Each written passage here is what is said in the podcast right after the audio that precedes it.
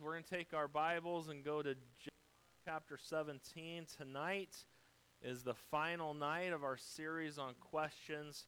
And Louis, uh, where is Louis? Can you see me over there? You gave me two questions. I am not done with a sermon on your two questions. So I will get to your questions at some point. I'm still working on them, so before the end of the year it will be done. But you gave me quite the quite the task with those, so I want to make sure I do a pretty good job. It might even be two, might be three messages. So I will get those for you. So I think everyone else, we got through those. I was going to cover more on the end times, but no one asked me any questions from two weeks ago. I must just done a great job explaining it all, and there was nothing else to explain after that message. I'm kind of rolling my eyes to that. But I was asked this question, and this is kind of a loaded question. It's one of those things why are churches so divided? Not individuals within the church, and that happens, but in general. You have so many different churches. Like if you were, I was going to say, if you pull out a phone book, wow, that was an old statement right there. How many of you even have a phone book anymore? Let me ask that question.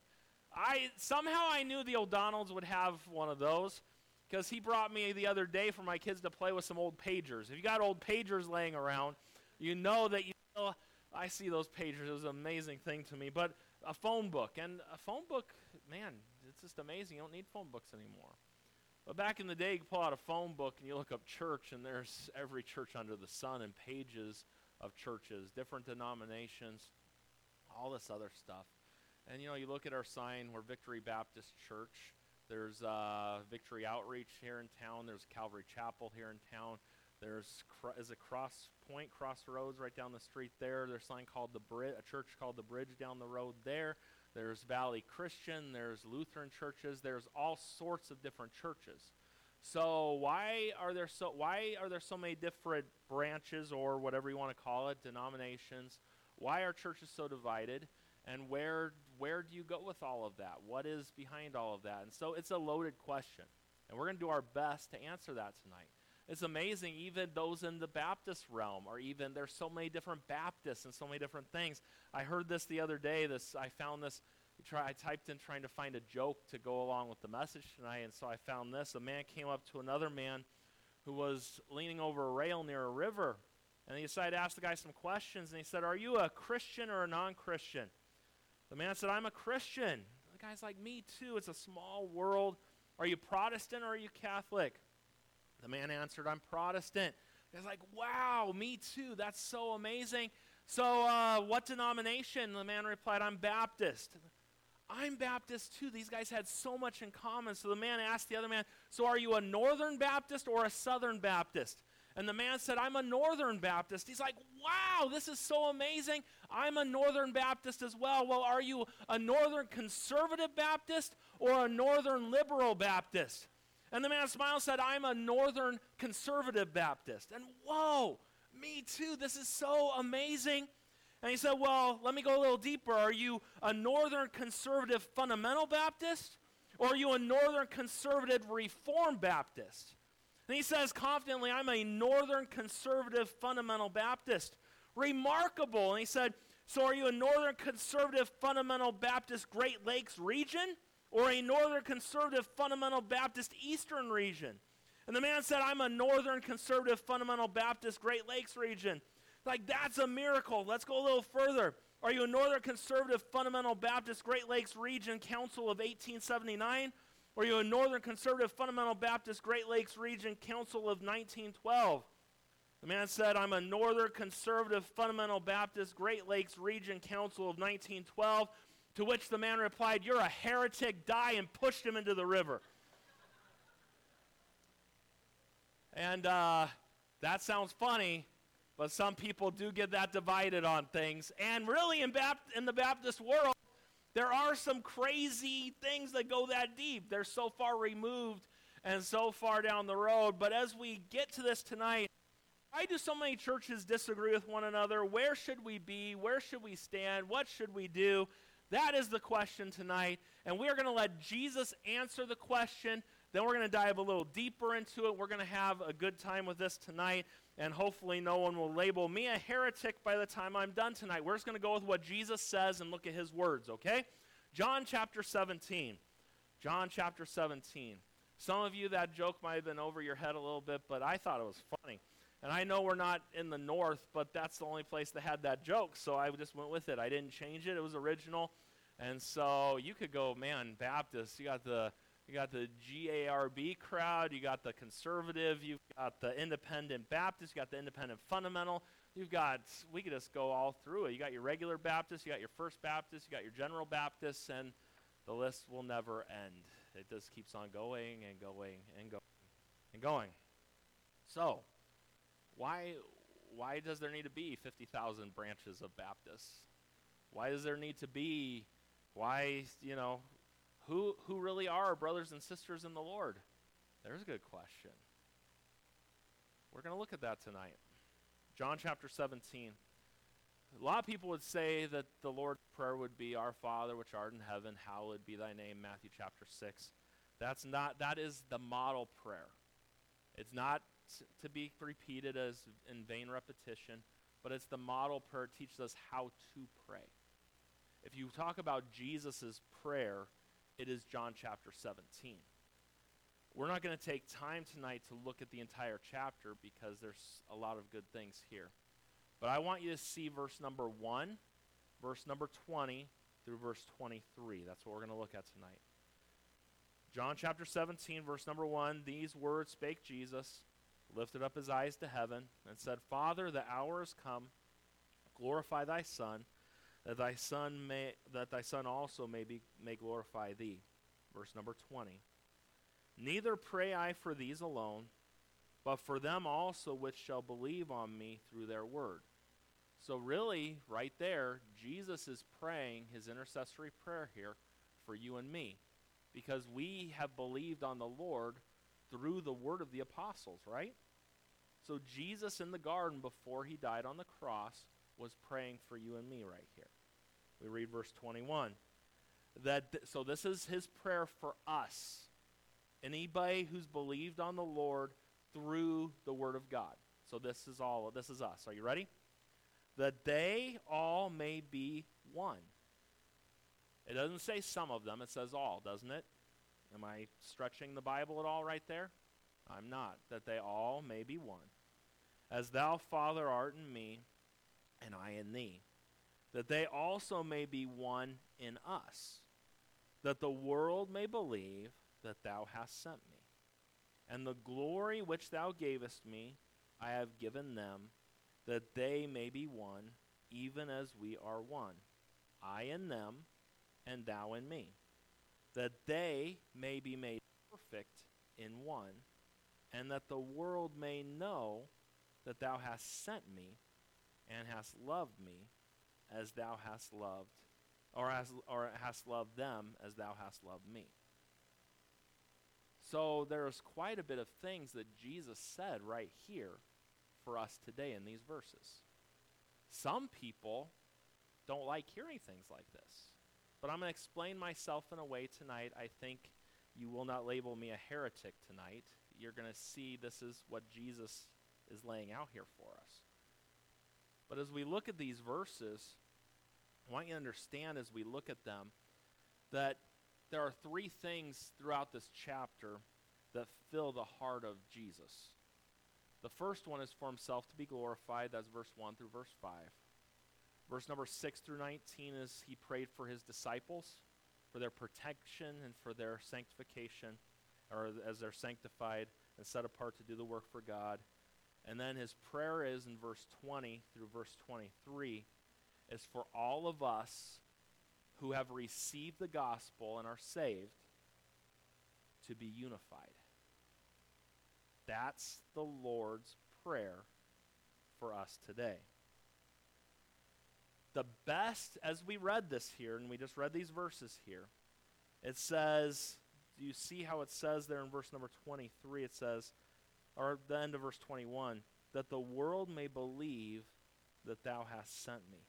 Verse 23, that the world may know that thou hast sent me and hast loved them as thou hast loved me.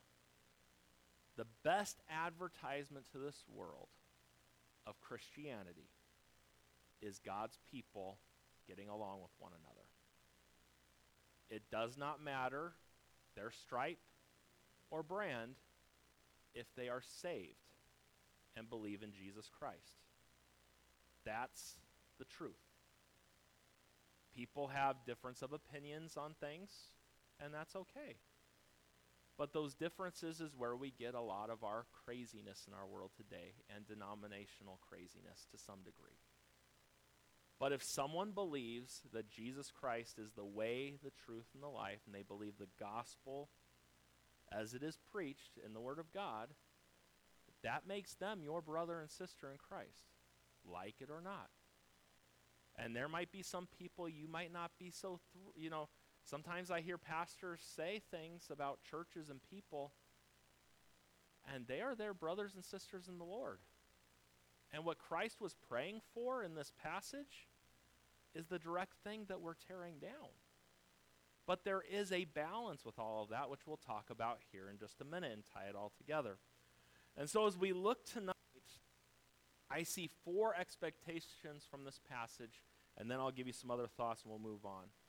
First one is this number one, the parameters of oneness include all believers. That's what it says here. He said in verse 20, Neither pray I for these alone, but for them also which shall believe on me through their word, that they all may be one. It doesn't say that all the Baptists be one and the Presbyterians all be one. It doesn't say that. This is talking about believers in Jesus Christ, that they all be one. And in verse 23, it says that they may be made perfect in one. True believers in Christ, let's just be honest here for a minute, no matter what stripe of Christianity you want to call yourself, have a common unity and community in Jesus Christ.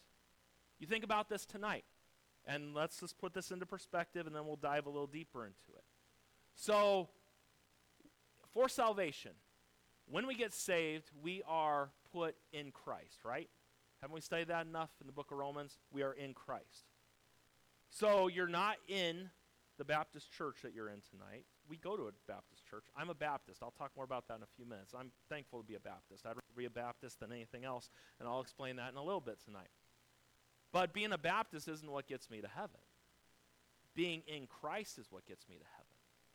So anyone who is in Christ, we have something in common with them. We have the same Father. We have we're brothers and sisters in the Lord. But I will also help you tonight. Those who do not follow Christ and the gospel for salvation, they are not my brother and sister in Christ. They are not a part of it because it's all about being in Christ. That's where it all comes down to. So, with that in mind, think about these cautions. The first one is this we got to be very careful, letter A, and we got to abandon extreme separatism. Some believers refuse to acknowledge there are other true Christians in other churches. We're Baptists, so I'm going to talk about Baptists tonight. I won't talk about others. There are some Baptists out there, and they, I would claim they are Baptist Briders, is a great name for that, where they believe the only true church is the Baptist church. And that unless you're saved in a Baptist church, or that you get baptized in a Baptist church, then you're not really a part of the bride of Christ. That's how far that goes, which is silliness. Because, and they try to trace things all the way back to John the Baptist, the first Baptist. And I'll explain a little bit more about that in a little bit. John the Baptist, they call him the first Baptist, but we'll, we'll, I'll explain that a little bit better for you. When someone says Baptists go all the way back to John the Baptist, they don't have a true history of things, and you need to get a better background on all of that. But this happens at times. I want you to get a news flash tonight if you have that idea that only Baptists are truly saved and truly a part of things. You got to understand something. We don't have an exclusive lock on the truth. Whoever has this book, whoever has the gospel, let me help you tonight. We around here, we use the King James Bible. But someone can be saved through other versions of the Bible because it's the gospel that saves, correct? The death, burial, resurrection of Jesus Christ. Doesn't matter what version you get that out of, you can get the gospel in many places. So we don't have an exclusive lock on things, and we are no better than anybody else. And sometimes we will look at other Christians and be like, and in our Baptist realm, I know lots of churches. Unless you dot your I's like them or cross your T's just like them, they don't want nothing to do with you. If you don't do it just like me, I can't have fellowship with you. I do not think that's what the Lord was trying to teach or wanted. And we got to be very careful as we look at this passage tonight, as we study things out here, as we look, we got to abandon that extreme separatism. We cannot reach everyone for the Lord. Do you realize that tonight? We cannot. What, this is what Jesus had to say in Matthew 9, verse 37 38. Then saith he unto his disciples, The harvest truly is plenteous, but the laborers are few. Pray ye therefore the Lord of the harvest that he will send forth laborers into his harvest. There are not enough laborers to get the work done. We need more and more and more. And let me just help you out tonight. Not everyone in this world wants to come to a Baptist church. I wish they would. I like Baptists. I am one. Some people will never step foot in a Baptist church. So I am thankful for churches that preach the gospel, and though their flavor of music or their flavor of the of versions, whatever the case may be, it might be different than us. If they preach the gospel of Jesus Christ, I'm thankful for them. And we should not be so hard on them. Letter B. Avoid ecumenical sloppiness.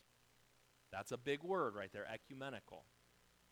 So we need to abandon extreme um, separatism, but we also got to avoid ecumenical sloppiness. The word ecumenical means all inclusive. It's the push for uniformity among churches that we need to avoid. There are, let me just help you tonight, there are doctrinal differences and biblical distinctions that must be maintained. They have to be. You got to understand, if you look, look at this passage of Scripture where we're at. Before Jesus says anything about the unity of the church, look at what he says in verse 17. He says, Sanctify them through thy truth. Thy word is truth. So when it comes to unity, when it comes to these things, it all must be based on the truth of Jesus Christ. If someone doesn't believe right about Christ, do they have salvation?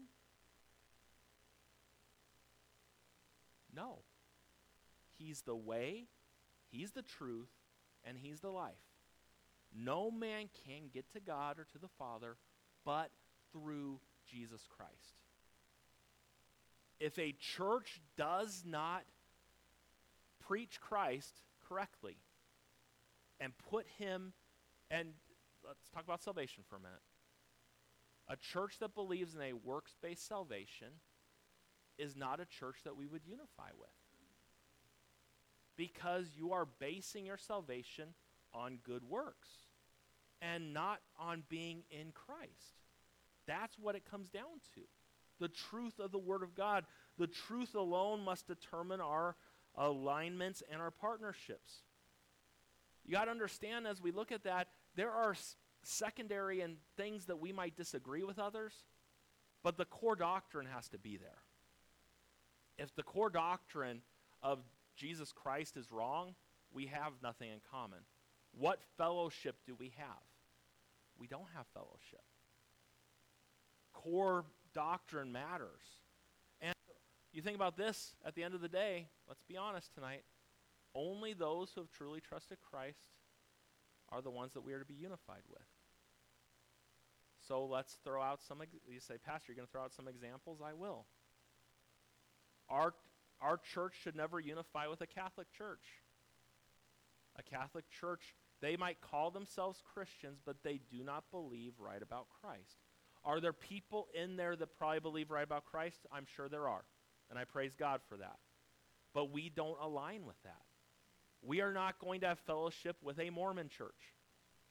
They don't believe right about Christ. There, we could go down the road and go down lots of different ones. There are a lot of Pentecostal churches we would not have any fellowship with because they don't believe in salvation through Jesus Christ. That's what it comes down to.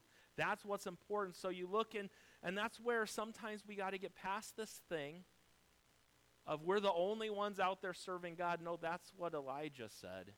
And there were still 7,000 that hadn't bowed the knee to Baal. There were still a lot of people still serving God. There are in our city a lot of great churches that preach the gospel of Jesus Christ. And I'm very thankful for each and every one that preaches the Word of God. And so we got to abandon extreme separatism. But on the same side of that, we got to be very careful to avoid ecumenical sloppiness. We are not all the same. We are not all, all roads don't lead to the same place. There is one road, one way, and it's Jesus Christ. If you're not on the road and in Christ, then we're not on the same road. We're in different places. That's what we got to remember. And then letter C, we got to adhere to unity but not uniformity. And so churches will be different.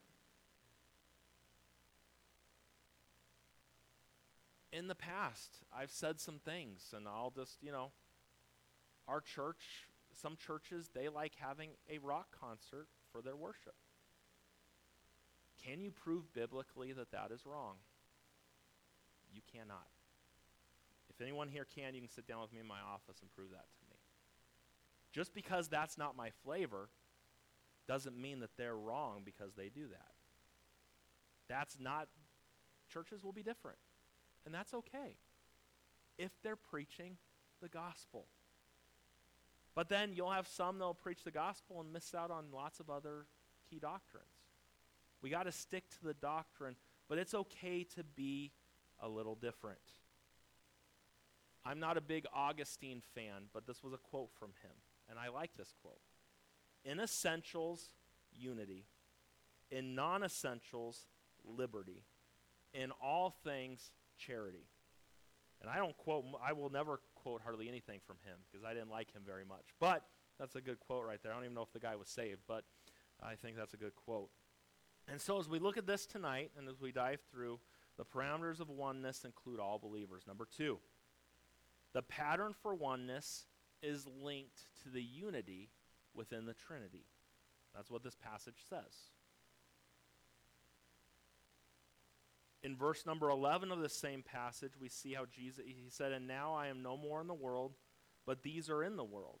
And I come to thee, Holy Father, keep through thine own name those whom thou hast given me, that they may be one, even as we are. We see him talking about the disciples there. And Jesus prayed that his disciples would experience the oneness that existed in the relationship he had with the Father. Verse 21 in our text here tonight, we see they also it says that they also may be one in us. Verse 22, that they may be one even as we are one. The unity Christ wants for us is so intimate, so personal, so vital that it is patterned and based on the relationship that exists between the Godhead. That's what Jesus says right here. Number three, the purpose of oneness or unity is to accelerate evangelism. That's what it's for. Verse 21 that they all may be one as thou, Father, art in me, and I in thee, that they also may be one in us, that the world may believe that thou hast sent me. The best witnessing we can do is get along with other Christians. Do you know why? Because the world can't get along with anybody. Look, look in our look in our government today the things that have gone on the past week or past couple weeks. Now you got all these Democrats turning on their guy that they wanted, right? They're turning on him. Even CNN is turning on him some. That's a miracle right there. But this world, that's all that happens in this world. You look, okay, look at the look at the um, the recall here in California. There are like what 20 Republicans in it, and none of them even like each other for the most part. They're all wanting, they all want everyone's votes, and they don't want you to vote for another one. They're not unified. This world's not going to be unified on things. So when the world sees the people of God getting along, it's something like, whoa, that's there's something different there. That's why those who believe in Christ should get along with one another. You don't have to be their best friend, you don't have to go to their church, but you can get along. And so, the purpose of oneness to accelerate evangelism, the number four, the practice of oneness puts God's reputation on display to the world. Verse 22 says, "In the glory that thou hast given me, I have given them, that they may be one, even as we are one. The word glory represents the visible manifestation of all of God's attributes.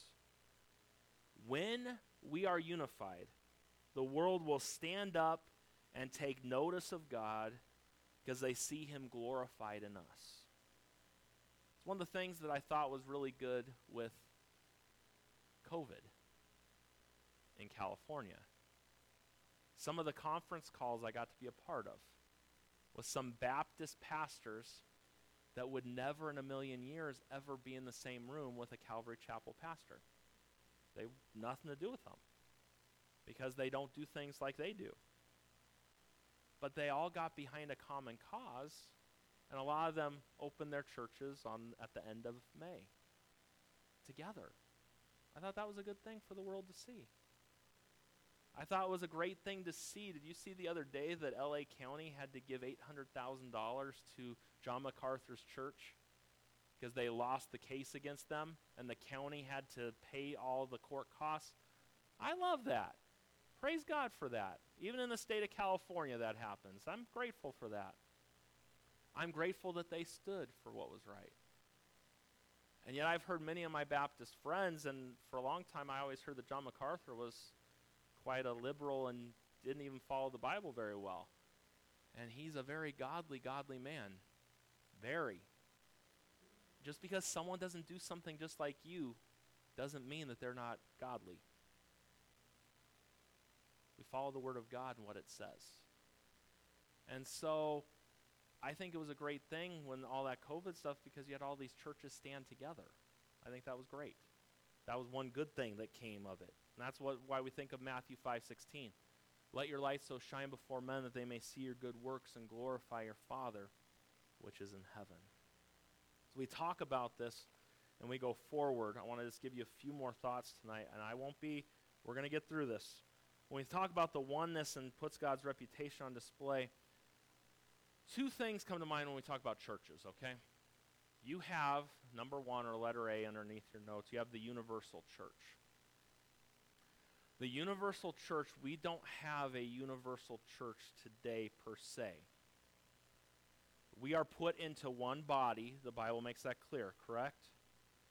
But a uni- the universal church will be take place. The church is a called out assembly. Is what the word church, ecclesia, that's where it comes from. So when we are called out of this place to be with the Lord, we will have our universal church. Today we have letter B, we have local churches. If you will notice Paul's epistles that were written in the New Testament, Paul wrote it to the Philippians. That wasn't that wasn't um, the Philippines, but that was the church at Philippi, the church at Colossae, the church at Rome, the church in Corinth, the church in Galatia. In the book of Revelation, there was there was uh, letters written to the church of Laodicea, Sardis, Philadelphia, all these different places.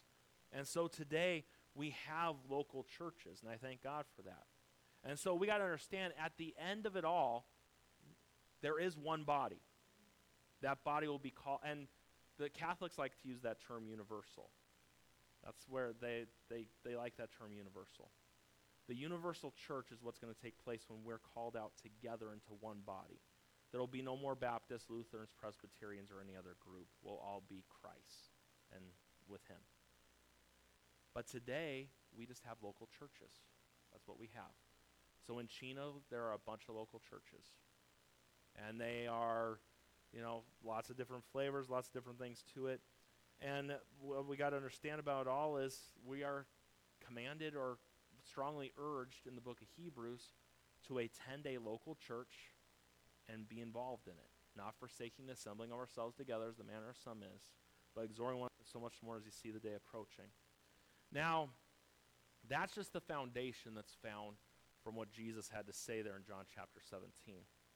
So you say, Pastor, why are there so many disagreements between Christians? Why are there so many denominations? Why does all this stuff happen? I'm glad you asked. So, why churches disagree with one another? I've got several points for you, and then we'll it's done.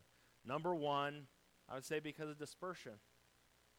They, they were, you think about this, one big reason there are differences among churches goes back to the Lord's command. In Acts chapter number one, we're to be witnesses in Jerusalem, in Judea, in Samaria, and unto the uttermost parts of the earth. The church started with 150 in Acts 115. A short time later, in Acts 2:41, there were over 3,000, and then during after Pentecost and these things, it grew to 5,000, and the churches kept growing and growing. But you got to realize, as these believers took the gospel to different cultures and countries, the methods and the diff- there was just differences. Like today, you can go into different churches in different places in the world. Um, some of our family, some of Caroline's um, her brother and then sister and their families, they're missionaries in Africa. Their church service is different than what we're having here today. One of the things that I thought was very funny, Caroline's mom was talking about the other day, was the fact that they thought when they got there, they could run a church like they do in Hammond, Indiana, from the church they came from. Hammond, Indiana, and Ghana, West Africa are two totally different places. You are not going to have a Hammond church in Africa. You're not going to have a Hammond church right next to Gary, Indiana, and Chicago in Chino, California. It's just not going to be the same. You could go up um, where Johnny's at, at um, Golden State Baptist College, and you got North Valley Baptist Church in Santa Clara. Their, their context is totally different than what our context would be right here. Completely different. And so that's where it all began. Secondly, number two, as we talk about these differences and why churches disagree with one another, doctrine. Some churches disagree because of doctrinal differences. Doctrine matters. Bible tells us in Jude verse number 3 to earnestly contend for the faith which was once delivered unto the saints. And that's important. We will not compromise when it comes to the inerrancy of Scripture. We won't compromise on the virgin birth of Christ. We won't compromise on the doctrine of Christ. We won't compromise on the doctrine of salvation by grace through faith. We won't. And we will not have fellowship and have disagreements with those that don't stand for the basic Bible doctrines that are found in the Word of God. And so that's one of the reasons for all the separation. Number three, why is there so much separation and so much disagreements with different churches? Because of depravity. One of the biggest reasons congregations splinter and denominations divide is simply because we are all self centered and selfish sinners. That's our biggest problem. In Victory Baptist Church, why we have problems at times? Because we are all selfish and self centered. Me too. I'm right there. The other day, I got I was a little testy with someone because of the way that they said something to me. And why, why was I testy? Because I'm self-centered and I am selfish at times. And that's just we all are that way. That's where it, a lot of our problems come from. And so we got to be very careful and you know the Bible even talks about in Galatians 5:15, but if ye bite and devour one another, take heed that ye be not consumed one of another. And why would, oh, are we going to bite or, de- why is that? Because we're depraved. That's why, the depravity of man. Number four, divisiveness. And a spirit of divisiveness can settle on Christians. Think about what it says in 1 Corinthians 1, verse 12 and 13.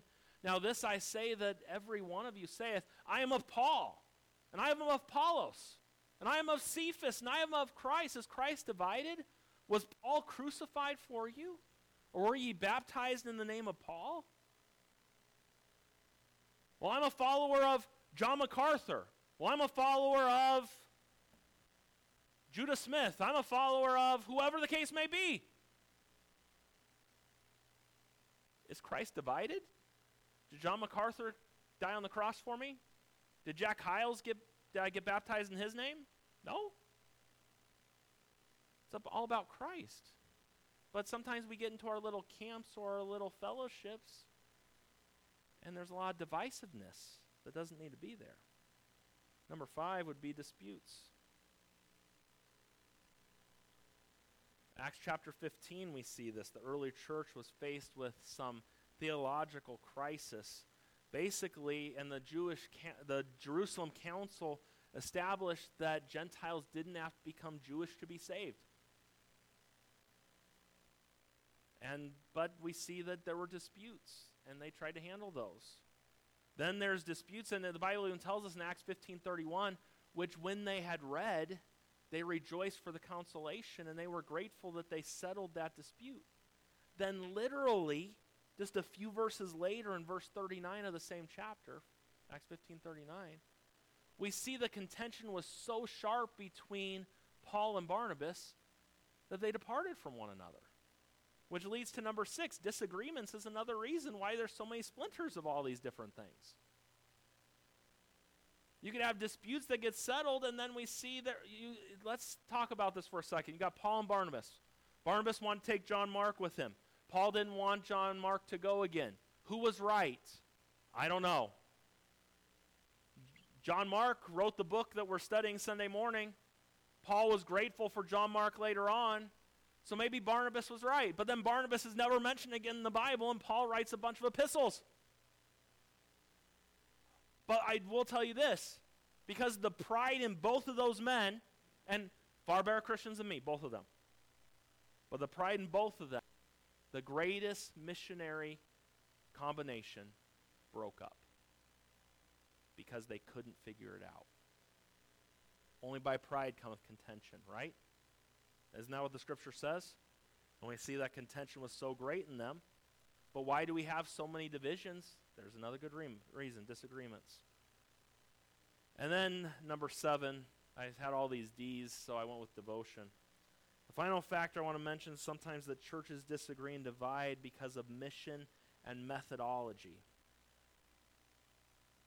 It's amazing how all of that works. And just and some people I've heard of, and doing some study and research, some denominations formed and splintered off just because they felt that they were doing God's work better than the other group was and their devotion to God, they felt. Who's right, who's wrong? It's not my job to figure out. But you see a lo- you see the problem why we don't have any perfect churches today. Are you ready? We don't have any perfect people. And we have no perfect pastors, we have no perfect deacons, we have no perfect church members. So there's going to be problems. The perfect pastor, we'll get to be with him someday, and praise God for that, in the perfect church. But for now, we got to do our best to get along with one another, love one another, and push forward for the Lord. I'm just about out of time, so I'm going to tie this up very quickly, and I'm not going to give you all that I was going to do. But you basically talk about where all the different groups start from the branches of Christianity or whatever you want to call it. And so basically, I would label things, I would label four groups. I don't even think I gave you this in your notes. Did I give this to you in your notes? I don't think I did. And so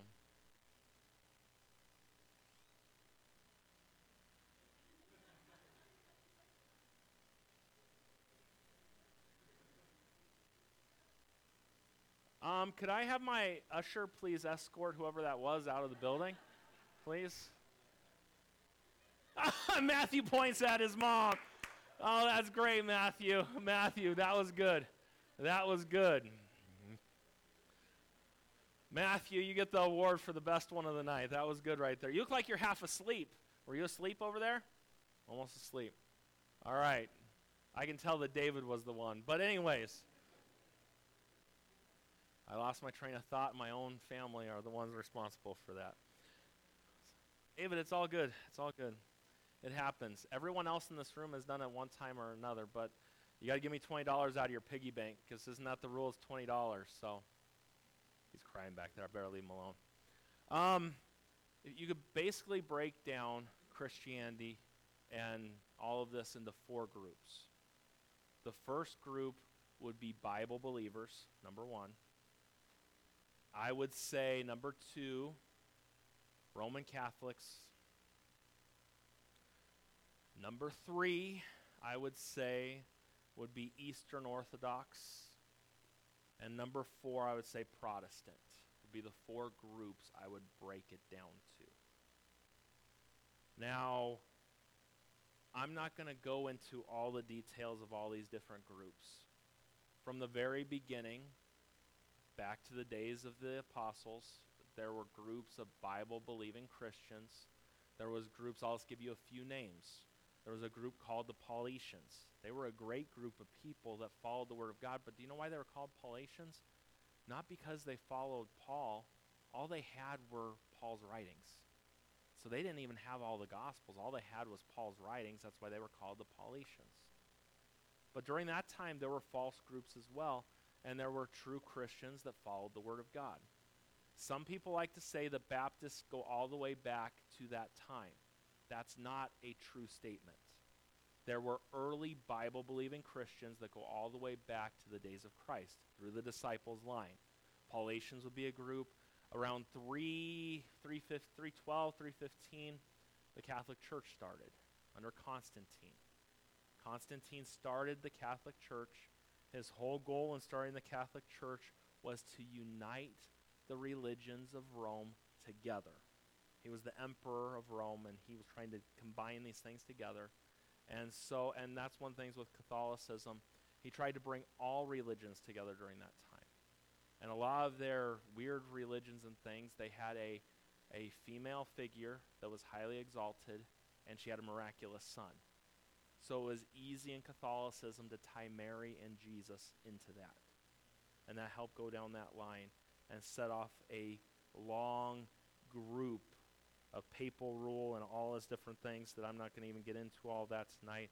The Dark Ages, lots of things, lots of Bible believing Christians, their lives they were burned at the stake, they were drowned, they were persecuted for the gospel and for the truth. There were groups that the Catholics just destroyed. The Waldensians was a group. Devout Christians. You could go through so many different groups. The Mennonites, where they got their start, they started out during that time as well. Lots of groups we could go through. Baptists never came out of the Catholic Church or out of the Protestant movement. The Protestant movement started when uh, we'll use Martin Luther as an example. In 1531, I believe October 31st, 1531, he nailed his theses on the door of his church. And by doing that, he was protesting ro- the Roman Church. That's where the Protestants started. They protested the Catholic Church. And so they got right on some things, but they never got fully out. They were still part of their mama, just a different breed from there. And that's Lutherans, Methodists, they all come out of the Protestant movement that came out of the Catholic Church. The Bible believing group, you could trace, and I could give you if you want sometime. I got a, I got a, I've, I'm a history guy, so I could go through a list of things and we're just about out of time. This isn't like Marquise last week where he got out at 7:05. Okay, there's a little bit more that I gotta go through. This to- his sermon was great, and I'll tell you this: there was not a more qualified guy to speak on what he did than Marquise. And so I miss him a lot around here. He's a great blessing and a help to our church. But I want you to understand that the earliest things you ever have of a Baptist would be late 1500s, 1600s when you first hear Baptist mentioned. They were called Anabaptists. Baptists got their names because they rebaptized. That's where the name came from. So this what would happen as a baby you were sprinkled in the Catholic Church. Did you know this and just for sake of did you know in the Catholic Church until about 500 AD, they had full baptismal tanks and they immersed underwater. There was a council that got together and decided that how were infants supposed to be able to get to heaven if they weren't sprinkled, and that's when sprinkling started. So Catholics did start by dunking their people too. That just stopped around 500. So, with all that being said, someone would grow up Catholic, they would get sprinkled, while uh, a Bible believing Christian, a Baptist, we're just using that group, late 1500s, would tell someone the gospel of Jesus Christ. They would get saved. That. Well, the Bible teaches that you get baptized after salvation.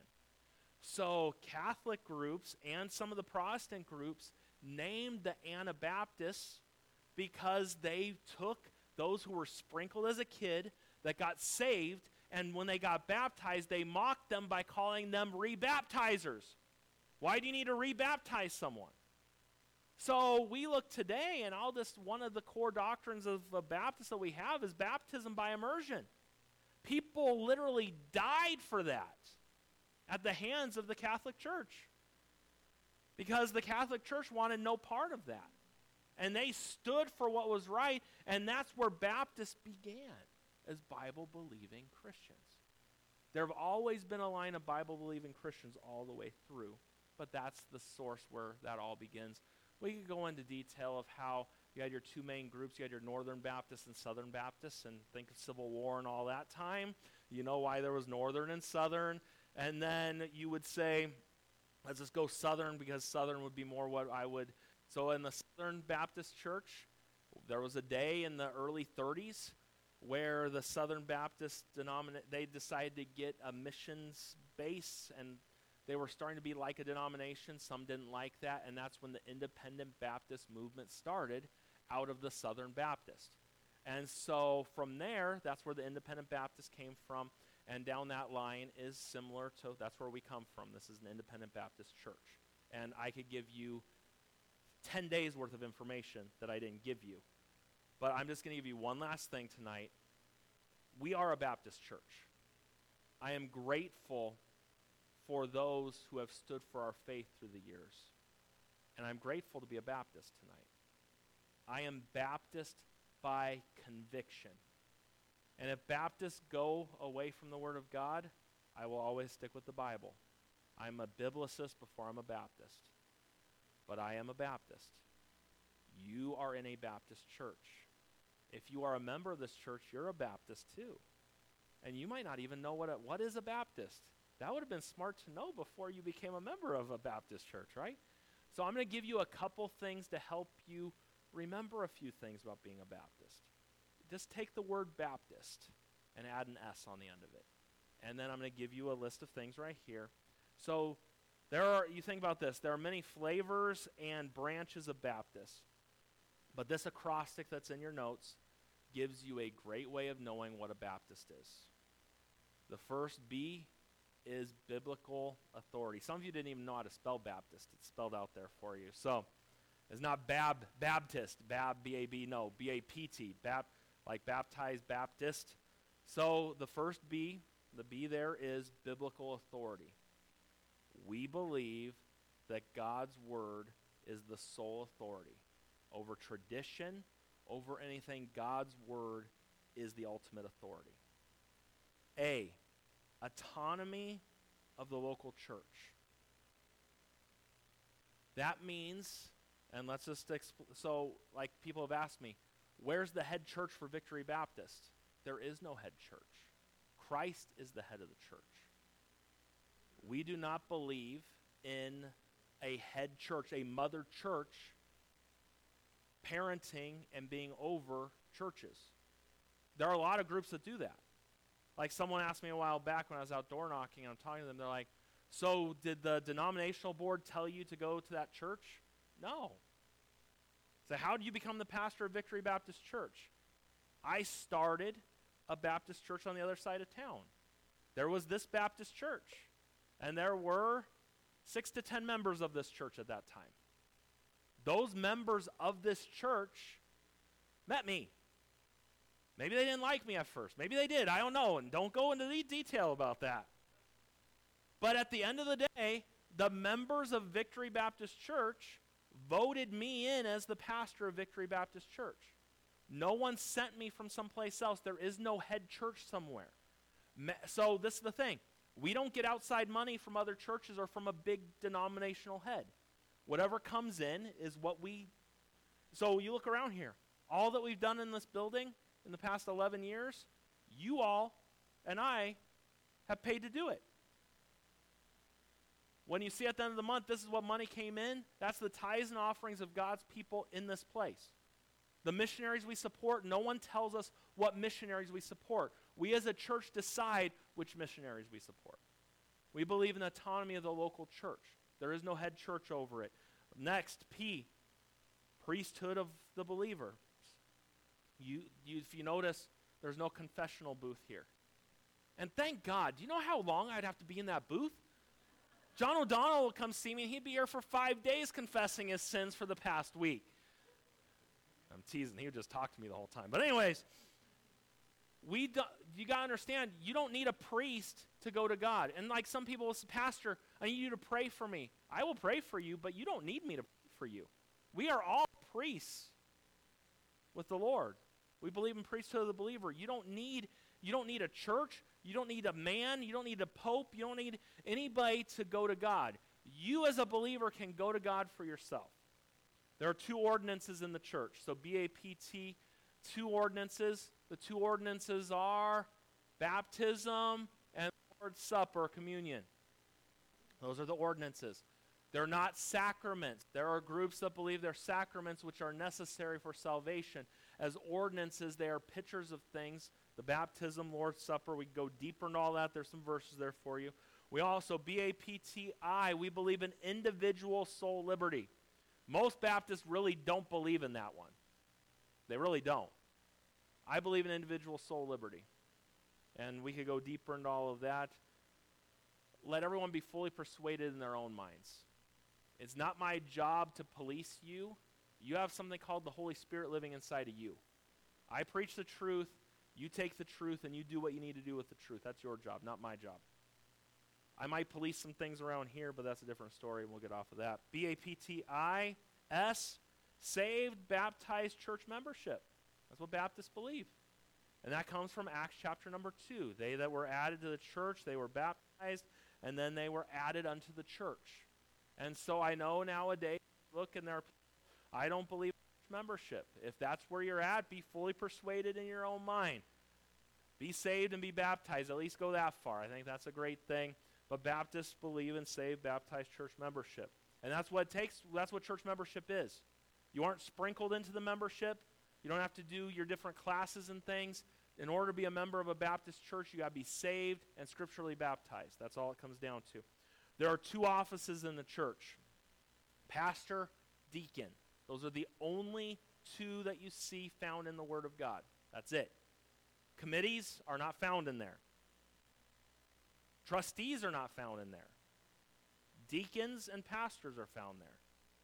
In order to be a corporation, you need trustees, though. So we'll leave that one there. So that's more of a state thing than it is. But the two offices is pastor and deacon. And then the last S, the final thing there, separation of church and state. And I'll give you one little tidbit, and then we're on our way. Do you know our founding documents don't say anything about separation of church and state? You realize that, right? There was a group of Baptists in Connecticut that wrote a letter to Thomas Jefferson. And those Baptists wrote the letter to Thomas Jefferson concerned that some of the, um, the Constitution or the Bill of Rights didn't go far enough to protect from the state running the church. That's what they were trying to get away from. That's why they got out of England. That was, the, that was one of the big points there.